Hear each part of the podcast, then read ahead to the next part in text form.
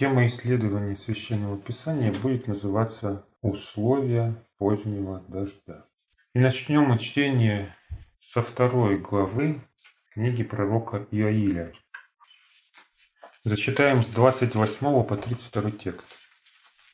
«И будет после того, излию от Духа Моего на всякую плоть, и будут пророчествовать сыны ваши и дочери ваши, старцам вашим будут сниться сны, и юноши ваши будут видеть видения. И также на рабов и на рабынь в те дни излию от Духа Моего, и покажу знамения на небе и на земле, кровь и огонь из толпы дыма. Солнце превратится во тьму, и луна в кровь, прежде, нежели наступит день Господень, великий и страшный. И будет всякий, кто призовет имя Господне, спасется. Ибо на горе Сионе и в Иерусалиме будет спасение, как сказал Господь, и у остальных, которых призовет Господь. Почему мы именно эти слова выбрали в качестве иллюстрации для нашей темы «Условия позднего дождя»? Потому что эти слова принято ассоциировать с излитием позднего дождя. Но давайте откроем другое место Библии и прочитаем отрывок, который как раз ссылается на эти тексты. Деяния апостолов, тоже вторая глава, с 14 по 21 текст читаем. Чтобы было понятнее, зачитаю с 12. Буду читать в переводе Кассина. И все изумялись и недоумевали, говоря друг другу, что бы это могло быть. А иные издевались, говорили, они напились сладкого вина. Петр же, став с одиннадцатью, возвысил свой голос и возгласил им, «Мужи иудейские и все живущие в Иерусалиме, да будет вам это известно, и слушайтесь слова мои, ибо не пьяны они, как вы предполагаете, ведь это только третий час дня. Но это то, что сказано через пророка Иоиля. «И будет в последние дни, — говорит Бог, — и залью от духа моего на всякую плоть. И будут пророчествовать сыны ваши, и дочери ваши, и юноши ваши будут видеть видения, и старцам вашим будут сниться сны, и на рабов моих, и на рабынь моих в те дни залью от духа моего, и будут пророчествовать. И дам чудеса на небе вверху и знамения на земле внизу. Кровь и огонь и клубы дыма. Солнце превратится в тьму и луна в кровь, прежде чем придет день Господень, великий и блистающий. И будет всякий, кто призовет имя Господне, будет спасен. Итак, если мы говорим, что пророчество Иоиля которое в данном случае цитирует апостол Петр, является поздним дождем, то что тогда дождь ранний. Мы видим, что апостол Петр объясняет то, что сейчас могут видеть, наблюдать иудеи. А что они видели, наблюдали в тот момент? Они наблюдали, как выше написано, люди, принявшие Дух Святой, говорят или проповедуют на том наречии, которого прежде не знали. И сама эта речь или проповедь Петра, обращенная к слушателям, является вот выражением этого дара Святого Духа. И что он был неправ, когда сказал, что это и есть исполнение слов пророчества Иоиля. Он заблуждался, то есть находясь под влиянием Святого Духа, он заблуждался, связывая случившееся с исполнением библейского пророчества. Откуда вообще такая ассоциация возникла с ранним и поздним дождем? Прочитаем, что об этом написано ранее в пророчестве Иоиля, той же второй главе. Как вы могли заметить, мы стали читать с выражения «и будет после того». А что было до этого? Начиная с 18 текста.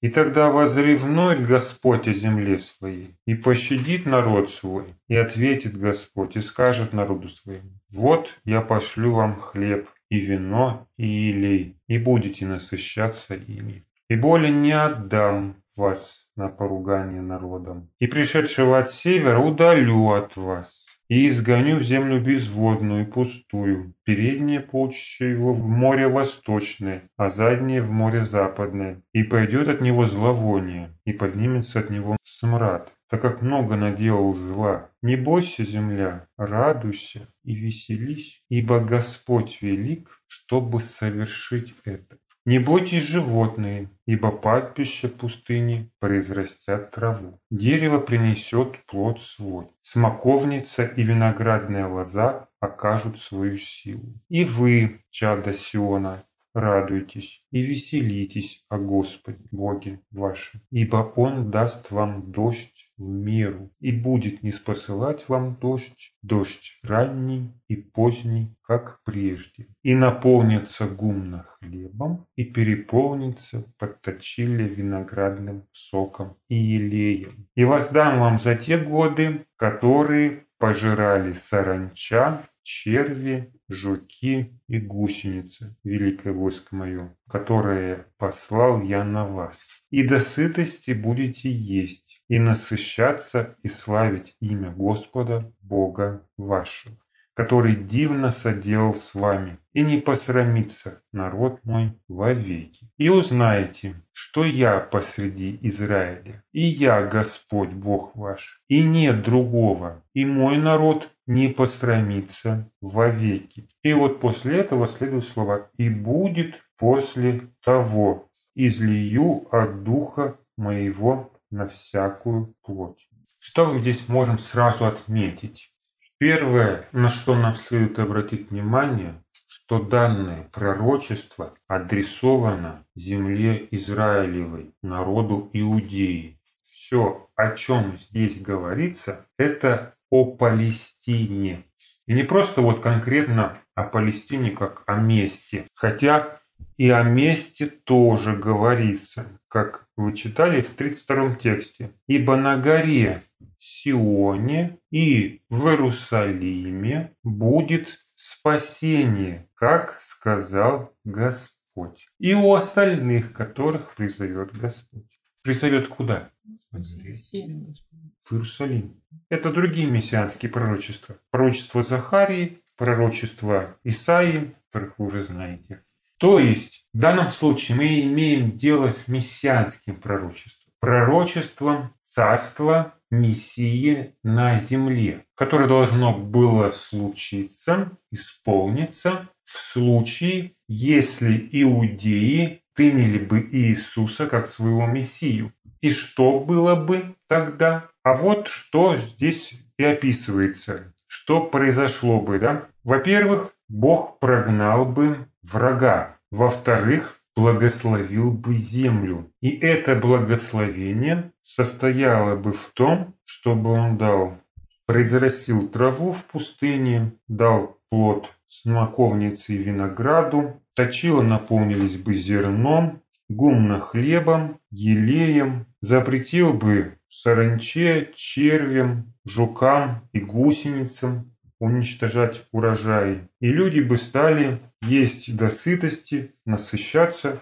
и славить Бога, который все это сделал. Вот первоначально был такой Божий план. И естественно, для этого было нужно что? Излитие дождя раннего и позднего, о чем и говорится в контексте этих слов в данной главе, а именно в 23 тексте. «И вы, чада Сиона, радуйтесь, и веселитесь о Господе, Боге вашем. Он даст вам дождь в меру и будет не спасать вам дождь. Ранее Бог говорит, что Он закрыл небо, слова проклятия 28 главы книги Второзакония, закроет небо и не будет дождя. Здесь он говорит, буду не спасать вам дождь. Дождь ранний и поздний, как, как прежде.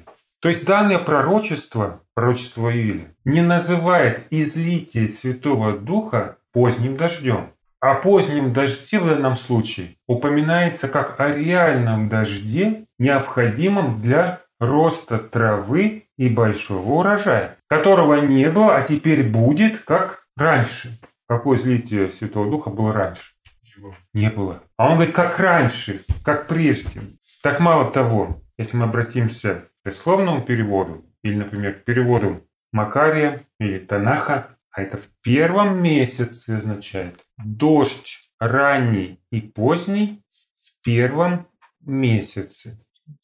Дело в том, что при посеве ячменя, пшеницы, основных культур, которые выращивались в палестинской земле, требовалась влага.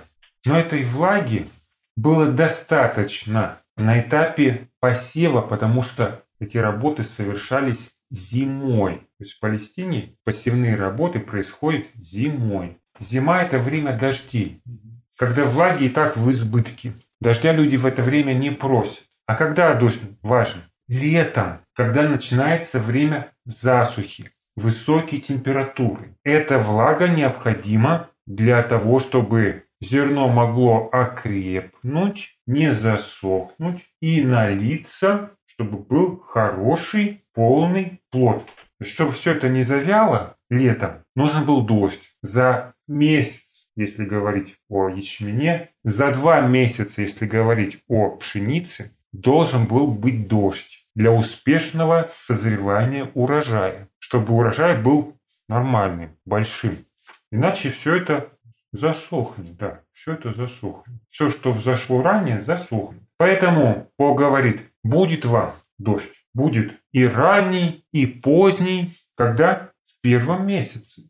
То есть первый месяц – это самое благоприятное время для излития раннего и позднего дождя. Если ранний дождь был важен для созревания ячменя, то поздний дождь необходим был для созревания пшеницы. И только когда был ранний и поздний дождь, урожай был полным. И в этой связи многие исследователи проводят параллель. Параллель с исполнением библейских пророчеств. А именно, поскольку пришествие Христа самим Христом называется жатвой, то для созревания этой жатвы тоже нужен дождь. А что является этим дождем, как неисполнение пророчеств Иоиля? То есть само пророчество не говорит о том, что излитие Святого Духа является поздним дождем. Но люди, проводя параллели с сезонами, которые были в Израиле, приходят к данному умозаключению.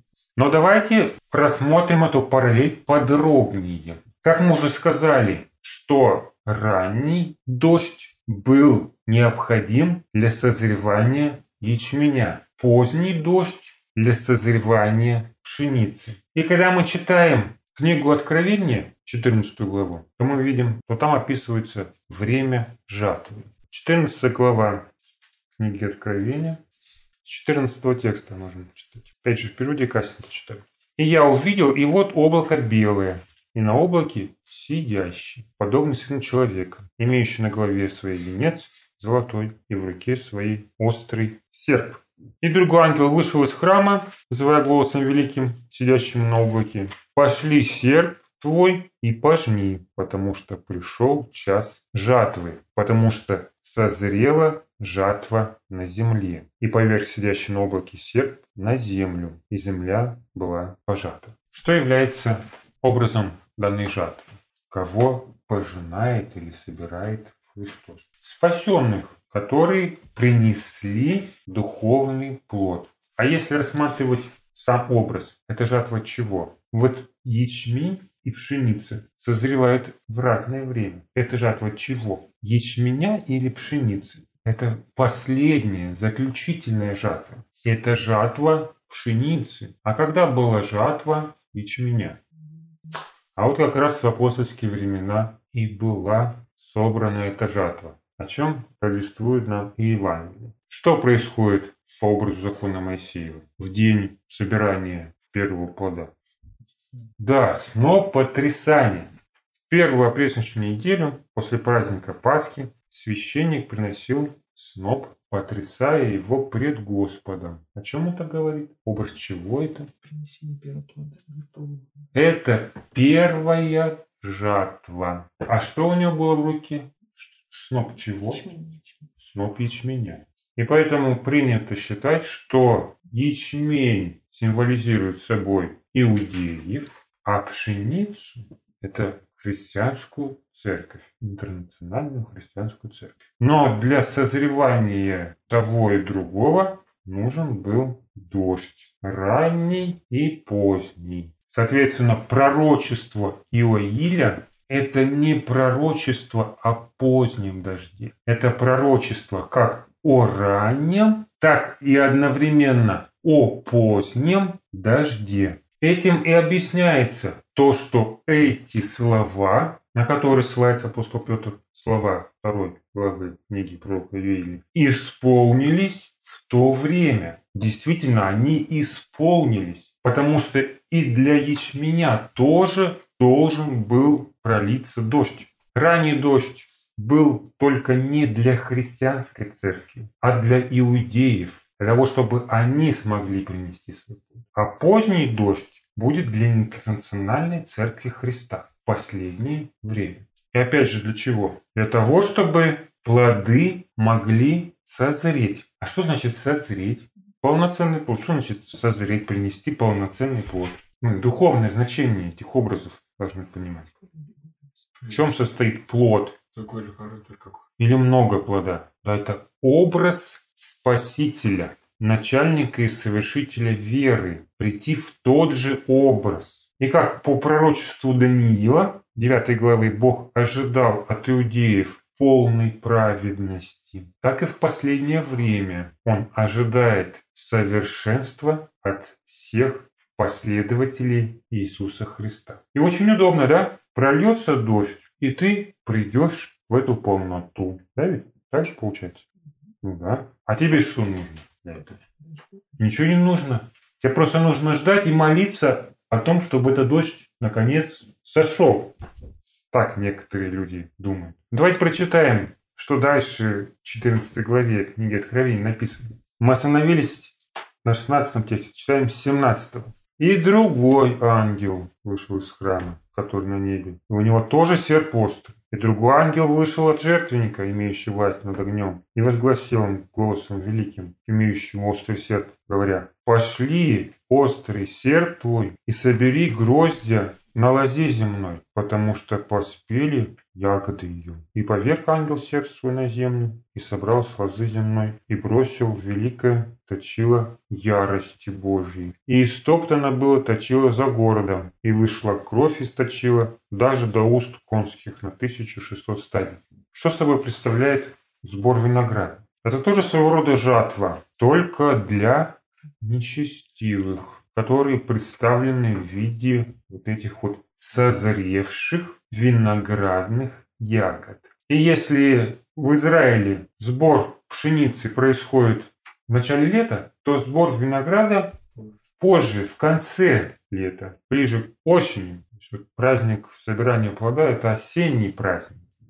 То в данном случае мы видим некое отклонение от этого образа. Да? В реальности по 14 главе книги Откровения, когда образ переходит в реальность, жатва пшеницы и собирание винограда происходит при пришествии Христа, когда мы видим облако и сидящего на нем с этим острым серпом. И что это нам должно сказать? О том, что не только пшеница созревает благодаря позднему дождю, но также и виноград. Все созревают. Беззаконие. И пшеница, и виноград одинаково будут собраны какими? Зрелыми в одно время. А что этому поможет? Как раз исполнение слов пророчества Иоиля, которое говорит об этих удивительных и страшных временах. Как же тогда при излитии позднего дождя определяется, куда человек будет созревать? От чего это зависит? Созреет ли он как пшеница, или же он созреет как виноград? То есть те и другие созреют. Определяется ли это только принадлежностью какой-то церкви, организации, группе или учению? Если ты в этом учении теоретически, то ты, значит, созреешь как пшеница. Если в другом, то как виноград. Как это определяется? Поэтому нам важно знать еще, чем сказать об условиях, как происходит это созревание. Как происходит созревание, что одни люди созревают благодаря излитию духа праведности, другие в беззаконии. Благодаря излитию духа созревать в беззаконии. Как такое может быть? Когда они могут созревать беззаконие? Как? Благодаря чему они созревают? Наполняя чашу беззакония в течение всей жизни. А вот при излитии дождя созревают. В чем состоит это излитие? Вот Иоиль говорит нам о том, что все будут пророчествовать. Так? А что значит пророчествовать? Пророчествовать, ну, в нашем человеческом представлении, значит говорить на будущее, да, предрекать. А о чем предрекать, если вы уже на пороге пришествия Христа? Когда это случится? Когда это произойдет? По пророчеству Иоиля. Бог изольет от Духа. Здесь описываются времена, да, когда это случится. Чем они будут охарактеризованы? В то же время происходит знамение на небе и на земле, кровь и огонь и столпы дыма. Солнце превратится во тьму, луна в кровь. Прежде нежели наступит день Господень, великий и страшный. То есть это произойдет прежде, чем придет этот день Господень, великий и страшный. И о чем в это время можно пророчествовать? О том, что и так уже случится? О каком будущем возвещать? Вам как, будет хорошо жить в тысячелетнем царстве и последующей жизни с Богом? Об этом будут пророчествовать в эти дни все. А вспомните, о чем пророчествовали апостолы, которые приняли дар Святого Духа. Что они говорили? Вот Петр говорит, то, что вы слышите, это не бред пьяного человека. Потому что сейчас еще третий час дня. Такого не может быть, чтобы они напились. Почему не может быть? В это время не пьют. В это время не пьют. Почему не пьют? Трудятся. Третий час дня это что? День исчисляется не 24 часами, а 12 частями светлого дня. От восхода до заката 12 часов, деленные на равные промежутки по солнечным часам, по гному. То есть 3 часа дня – это 3 часа спустя рассвета, после рассвета. А это еще утро. И не может быть, чтобы они были пьяны. Почему? Некогда было пить. Некоторым хватает пить и утром. И ничто им не мешает, если они пьяницы. Но только не в Иудее. Потому что если человек напьется утром, то он не сможет перенести полуденную жару. Если в жару у него еще останется хоть какая-то часть алкоголя в крови, то ему будет не просто плохо, как минимум давление повысится. Но кроме этого это чревато еще получением теплового удара, потерей сознания или просто тошноты, рвоты, общей слабости и боли в голове. Это чревато также обезвоживанием. Пить он будет вечно хотеть. Жажда его замучит. Поэтому в Израиле никто никогда не пил с утра. Потому что это убийство. И Петр говорит, какой выпили? Третий час всего дня. А что это тогда? Объясните. А это вот исполнение пророчества Иоиля. Будут пророчествовать. Да какие они пророчествуют? Они вообще о чем говорят? Они о чем-то пророчествовали? Они пророчества, они говорили, в пятницу будет дождь, а в воскресенье начнется голод. Они о чем-то пророчествовали тогда, вот в Иерусалиме, на праздник Пятидесятницы. Они ничего не предсказывали, никаких предсказаний, принципиально новых знаний они никому не излагали. А они говорили людям о Мессии, которого они распяли. Говорили каждому на том наречии, которое он понимал. И это было как раз вот исполнением данного пророчества Иоиля. Если сказать в двух словах, в чем состояла суть этой проповеди? Петр как подытоживает сказанное иудеям? Итак, что нужно сделать? Покайтесь и докрестится каждый из вас и получите дар Святого Духа. То есть это проповедь, проповедь о покаянии. Это призыв к покаянию. В этом состояло пророчество. То есть, по сути, оно не пророчество. Пророчество, оно, поскольку было произведено Святым Духом. То есть данная проповедь была сказана под влиянием Святого Духа. Вот благодаря этому это она становится пророчеством. И людям нужно было осознать, что они наделали, и изменить свою жизнь, что является духовным образом крещением. Это крещение в водах Красного моря, когда Израиль вышел из Египта, что указывает на то, что люди должны были оставить свою прежнюю жизнь в прошлом. Какую? Какую прежнюю жизнь? А вот свою религиозную, иудейскую жизнь, которая у них была до этого. Они что были, язычниками, чумазами, грешниками? Нет.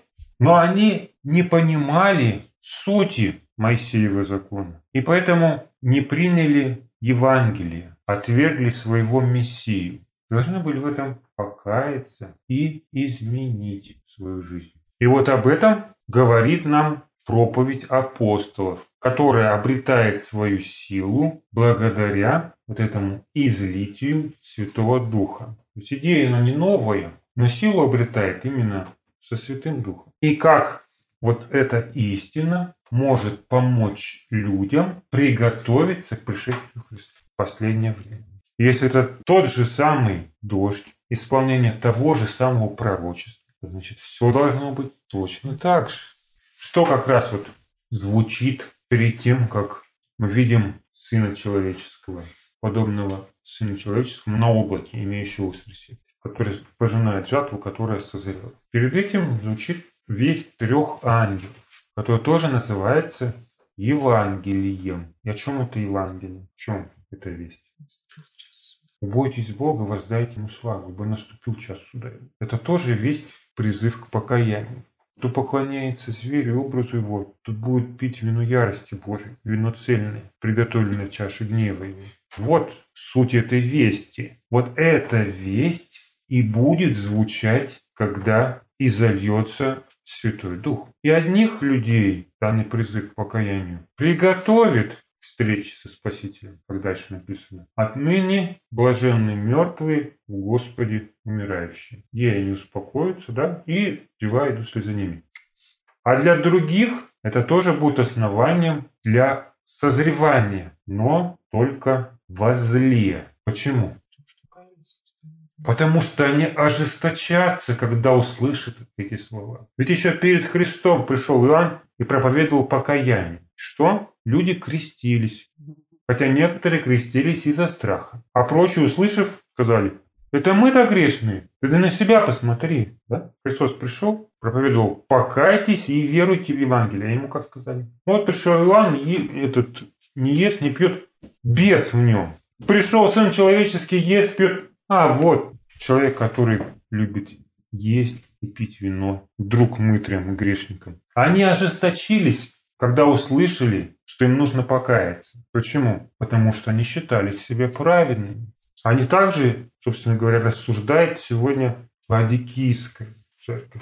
Ангел Адикийской церкви говорит, я богат, разбогател, ни в чем не имею нужды. Как он может покаяться? В таком случае, созреет ли он? Да, созреет. Вопрос как? Кем он станет? Созревшей пшеницей или созревшим виноградом, который будет брошен в точило гнева Божьего? Это зависит только от него. Потому что к нему Христос обращается говорит, покайся, путь ревности и покайся. Чтобы измениться, измениться в лучшую сторону, конечно, нам нужно оставить прошлую, привычную формально религиозную жизнь и стать учениками и последователями Иисуса, какими были его ученики. Ведь несмотря на то, что обетование принадлежит всем, как и сказал об этом Петр, ибо вам принадлежит обетование и детям вашим, вам кому?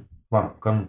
Иудеям. Иудеям было обращено это пророчество в первую очередь. Иудеям. Для них это обетование. Получили дар Святого Духа все иудеи нет, только апостолы. А в пересчете на всех иудеев, которые жили в Иерусалиме, хотя бы в Иерусалиме, я не говорю там, в Иудее, в Палестине и в рассеянии те иудеи, которые находились.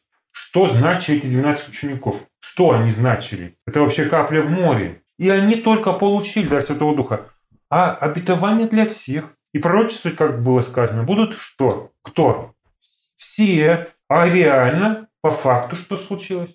Пророчествовали 12. Почему? Потому что ждали и молились? Или потому что они ходили с Иисусом и притворяли его принципы в своей жизни? То есть что им нужно было сделать, чтобы быть представителями Бога? То есть апостол это представитель, посланник, посол Бога на этой земле. Что им нужно было сделать? Им нужно было просто вот день Пятидесятницы собраться вместе и молиться. Но тогда бы и не было бы Евангелия. Тогда бы было бы одно пророчество Ииля и вот книга деяний, и все. Если бы в этом-то все только было. Собраться и помолиться. Что сделал их апостол? То, что они собрались в верхней горнице и стали молиться Святом Духе? Нет. Их сделало апостолами то, что они оставили все и последовали за Иисусом. Они притворяли принципы и идеи, озвученные Христом на главной проповеди. Они приняли его как Мессию, приняли его учение, а другие не могли принять Христа. Почему? Лицом не вышел, мало волос было на бороде. Что в нем было не так? Людям не нравилось то, что Христос говорил. Им не нравилось то, чему Он их учил. И даже те, которые присоединились к Нему, 70 учеников, потом ушли, как раз из-за этих слов, которых не понимали. Могли ли они потом, приняв Святого Духа, помолившись, вдруг измениться? Что говорит вообще само пророчество Иоиля о том, что является условием для исполнения данного пророчества? Или оно как говорит? И будет после того. Только после этого это может произойти. После чего? Вот мы уже читали. Благословение, которое Бог даст народу Израиля. А оно чего-то зависело? Почему иудеи остались без благословения, о котором писали пророки? Почему? Прочитаем, что книга пророка Иоиля, 2 глава, говорит об этом ранее. С 12 текста. «Но и ныне еще, говорит Господь, обратитесь ко мне, всем сердцем в посте, плаче и рыдании. Раздирайте сердца ваши, а не одежды ваши, и обратитесь к Господу Богу вашему, ибо Он благ и милосерд, долготерпелив и многомилостив, и сожалеет о бедствии. Кто знает, не жалится ли Он и не оставит ли благословения хлебного приношения и возлияния Господу Богу вашему. Вострубите трубой на Сионе, назначьте пост, объявите торжественное собрание. Соберите народ, созовите собрание, пригласите старцев, соберите отроков и грудных младенцев. Пусть выйдет жених из чертога своего и невеста из своей горницы. Между притвором и жертвенником доплачут священники, служители Господни, и говорят, «Пощади, Господи, народ Твой, не предай наследие Твоего на поругание, чтобы не издевались над ним народы. Для чего будут говорить между народами, где Бог их? И тогда возревнует Господь о земле своей и пощадит народ свой». И далее мы уже читаем. Что должен был сделать народ для того, чтобы исполнилось обетование? Должен был покаяться. Должен был покаяться. А чем Христа не устраивала вот их теперешняя жизнь? Все не соблюдали закон, не грешили, по крайней мере формально. И справедливо ждали исполнения этого обетования. А он пришел и говорит, нет, я вам покажу, как соблюдать Тору, закон. Закон нужно соблюдать вот так. Ты чего захотел, да? Сам так соблюдай. В чем была проблема? В том, что люди не молились и не ждали Святого Духа? Или в чем? Все они ожидали, все. Но они не хотели меняться. Они не хотели меняться. Их устраивала вот эта вот форма, в которой было им удобно.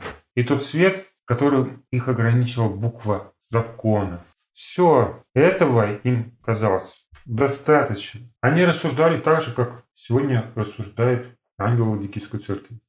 Я богат, разбогател, ни в чем не имею нужды, у меня полнота истин, мне нет необходимости менять свои представления, изменять свою жизнь, уж тем более не жить, как жили апостолы. Зачем? Мне этого хватает, чтобы служить Богу. А хватало ли этого Богу? Как Бог вообще реагирует на такое отношение людей? Он же посланник Ладикийской церкви, он говорит, ну как ты не горячий, не холоден, то извергну тебя из уст моих. Это отвратительно. Для Бога это отвратительно. А вот у Иоиля написано «Раздирайте сердца ваши, надежды ваши, и обратитесь к Господу, Богу вашему, ибо Он благ и милосерд, долготерпелив и многомилостив, и сожалеет о бедствии. Кто знает, не жалится ли Он и не оставит ли благословение хлебного приношения и возлияния Господу Богу нашему. Бог оставил хлебное приношение и возлияние, когда храм в Иудее был разрушен и разорен. Вот такая реакция Бога была на жизнь людей. И почему они вот так вопияли? Должны были вопиять Богу. Как именно? Пощади, 17 текст, пощади, Господи, народ твой. Не предай наследие твое на поругание, чтобы не издевались над ним народы. Для чего будут говорить между народами, где Бог? Так и говорили, так и говорили, так и смеялись. Во-первых, когда Навуходоносор разрушил иудейский храм, а потом еще и когда Тит в 70 году уже нашей эры, после того, как они отвергли своего Спасителя. Мы видим, что Бог призывает покаянию в силу того, что над людьми нависла угроза. Угроза. И все это пророчество и последующее благословение завязано на том, что должно было произойти. А что должно было произойти? А вот выше читайте, о чем говорится. Ведь это же продолжение, опять же, начатого слова. Прямо с первого текста. «Трубите трубою на Сионе, и бейте тревогу на святой горе моей. Да трепещут все жители земли, ибо наступает день Господень, ибо он близок. День тьмы и мрака, день облачный и туманный, как утренняя заря, распространяется по горам народ многочисленный и сильный, какого не бывало от века и после того не будет в роды родов. Перед ним пожирает огонь, за ним палит пламя, перед ним земля, как сад Эдемский, позади него пустошенная степь, и никому не будет спасения от него. Вид его, как вид коней, и скачут они, как всадники, скачут по вершинам гор, как бы со стуком колесниц, как бы с треском огненного пламени, пожирающего солому как сильный народ, выстроенный в битве. При виде его трепещут народы, у всех лица побледнеют, как борцы бегут они, и как храбрые воины влезают на стену, и каждый идет свою дорогу, и не сбивается с путей своих. Не давят друг друга, каждый идет своей стезею и падают на копья, но остаются невредимы. Бегают по городу, поднимаются на стены, влезают на дома, входят в окна, как вор. Перед ними потрясется земля, поколеблется небо. Солнце и луна помрачится, и звезды потеряют свой свет.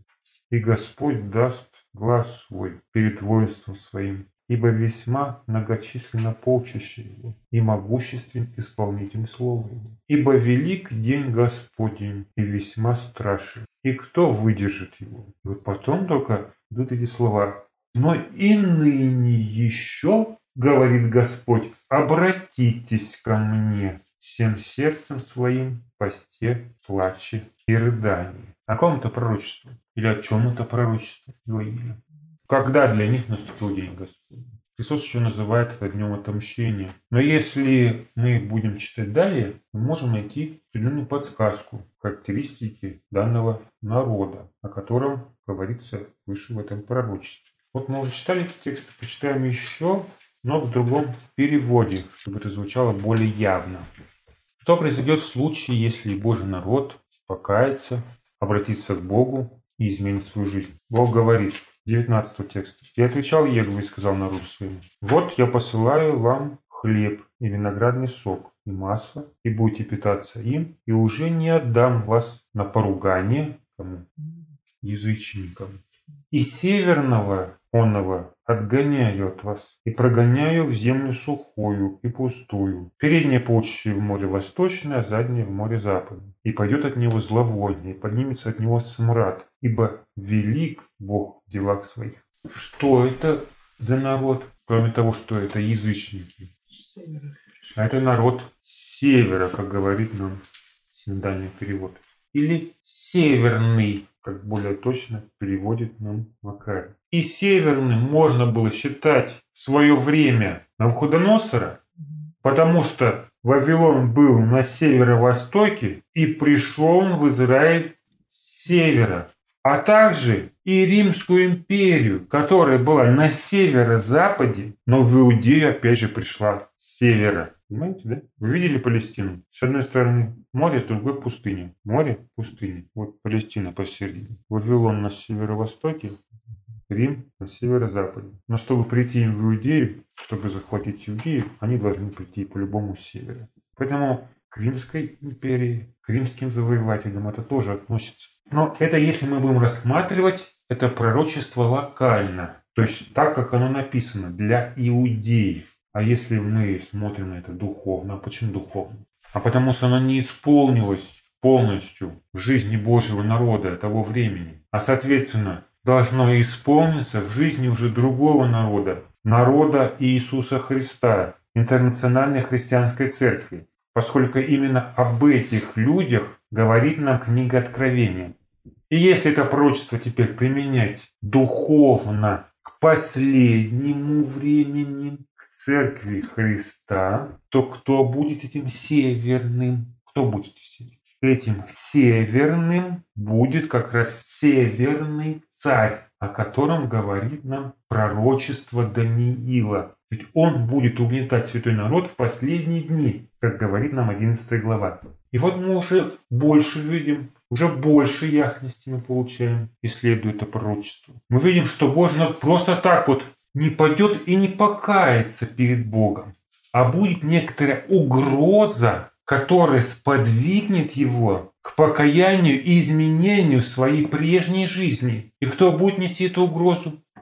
А как раз Северный Царь. И при экспансии Северного Царя, с чего и начинается последние дни по пророчеству Даниила 11 главы, и наступает, вступает в силу как раз слова пророчества Иоаиля 2 главы. Он говорит, и даже сейчас, и ныне Бог еще призывает вас покаяться. То есть тогда еще будет возможность покаяться. Как иудеев. Рим захватил Иудею, уже захватил Иудею. Но во времена Христа у них еще была возможность покаяться. Еще начала эта возможность.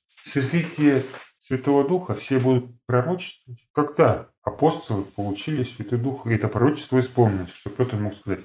Вот ныне это пророчество исполнилось. Когда?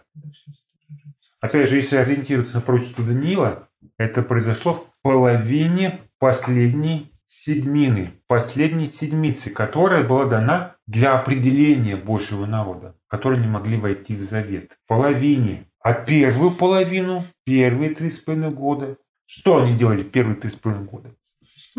Они слушали Христа. Они могли услышать и изменить свое отношение, изменить свой образ жизни. И кто последовал, изменился или хотя бы как Мария сложил это в своем сердце для того, излитие Святого Духа привело к реальным изменениям впоследствии. А для тех, кто ожесточился тогда, отмахнулся, как от бредовой какой-то идеи, например, предложение Иисуса Христа раздать имение. Что за бред, да? Что за бред? Для тех, и это последующее излитие Святого Духа послужило лишь поводом к ожесточению, а не принятию этого слова. Как было, так и будет. Пророчество-то одно. На разные времена одно пророчество. Это не пророчество о позднем дожде, это пророчество о раннем и позднем дожде. И оно исполнилось тогда и исполнится теперь. Но будут ли готовы люди? А то, может быть, так как с мудрыми неразумными делами. Похватились-то все, только другие не смогли продолжить путь навстречу жениху. Сначала-то все, те и другие вышли навстречу. А кто продолжил путь? Кто принял Святого Духа? Иудеи, которым принадлежало обетование? Или какая-то непонятная группа людей, которая закрылась в верхней горнице? Вот и все, как говорится, ученики в одну хату поместились. Зависит уже не от Бога, а от того выбора, который мы сделаем до этого.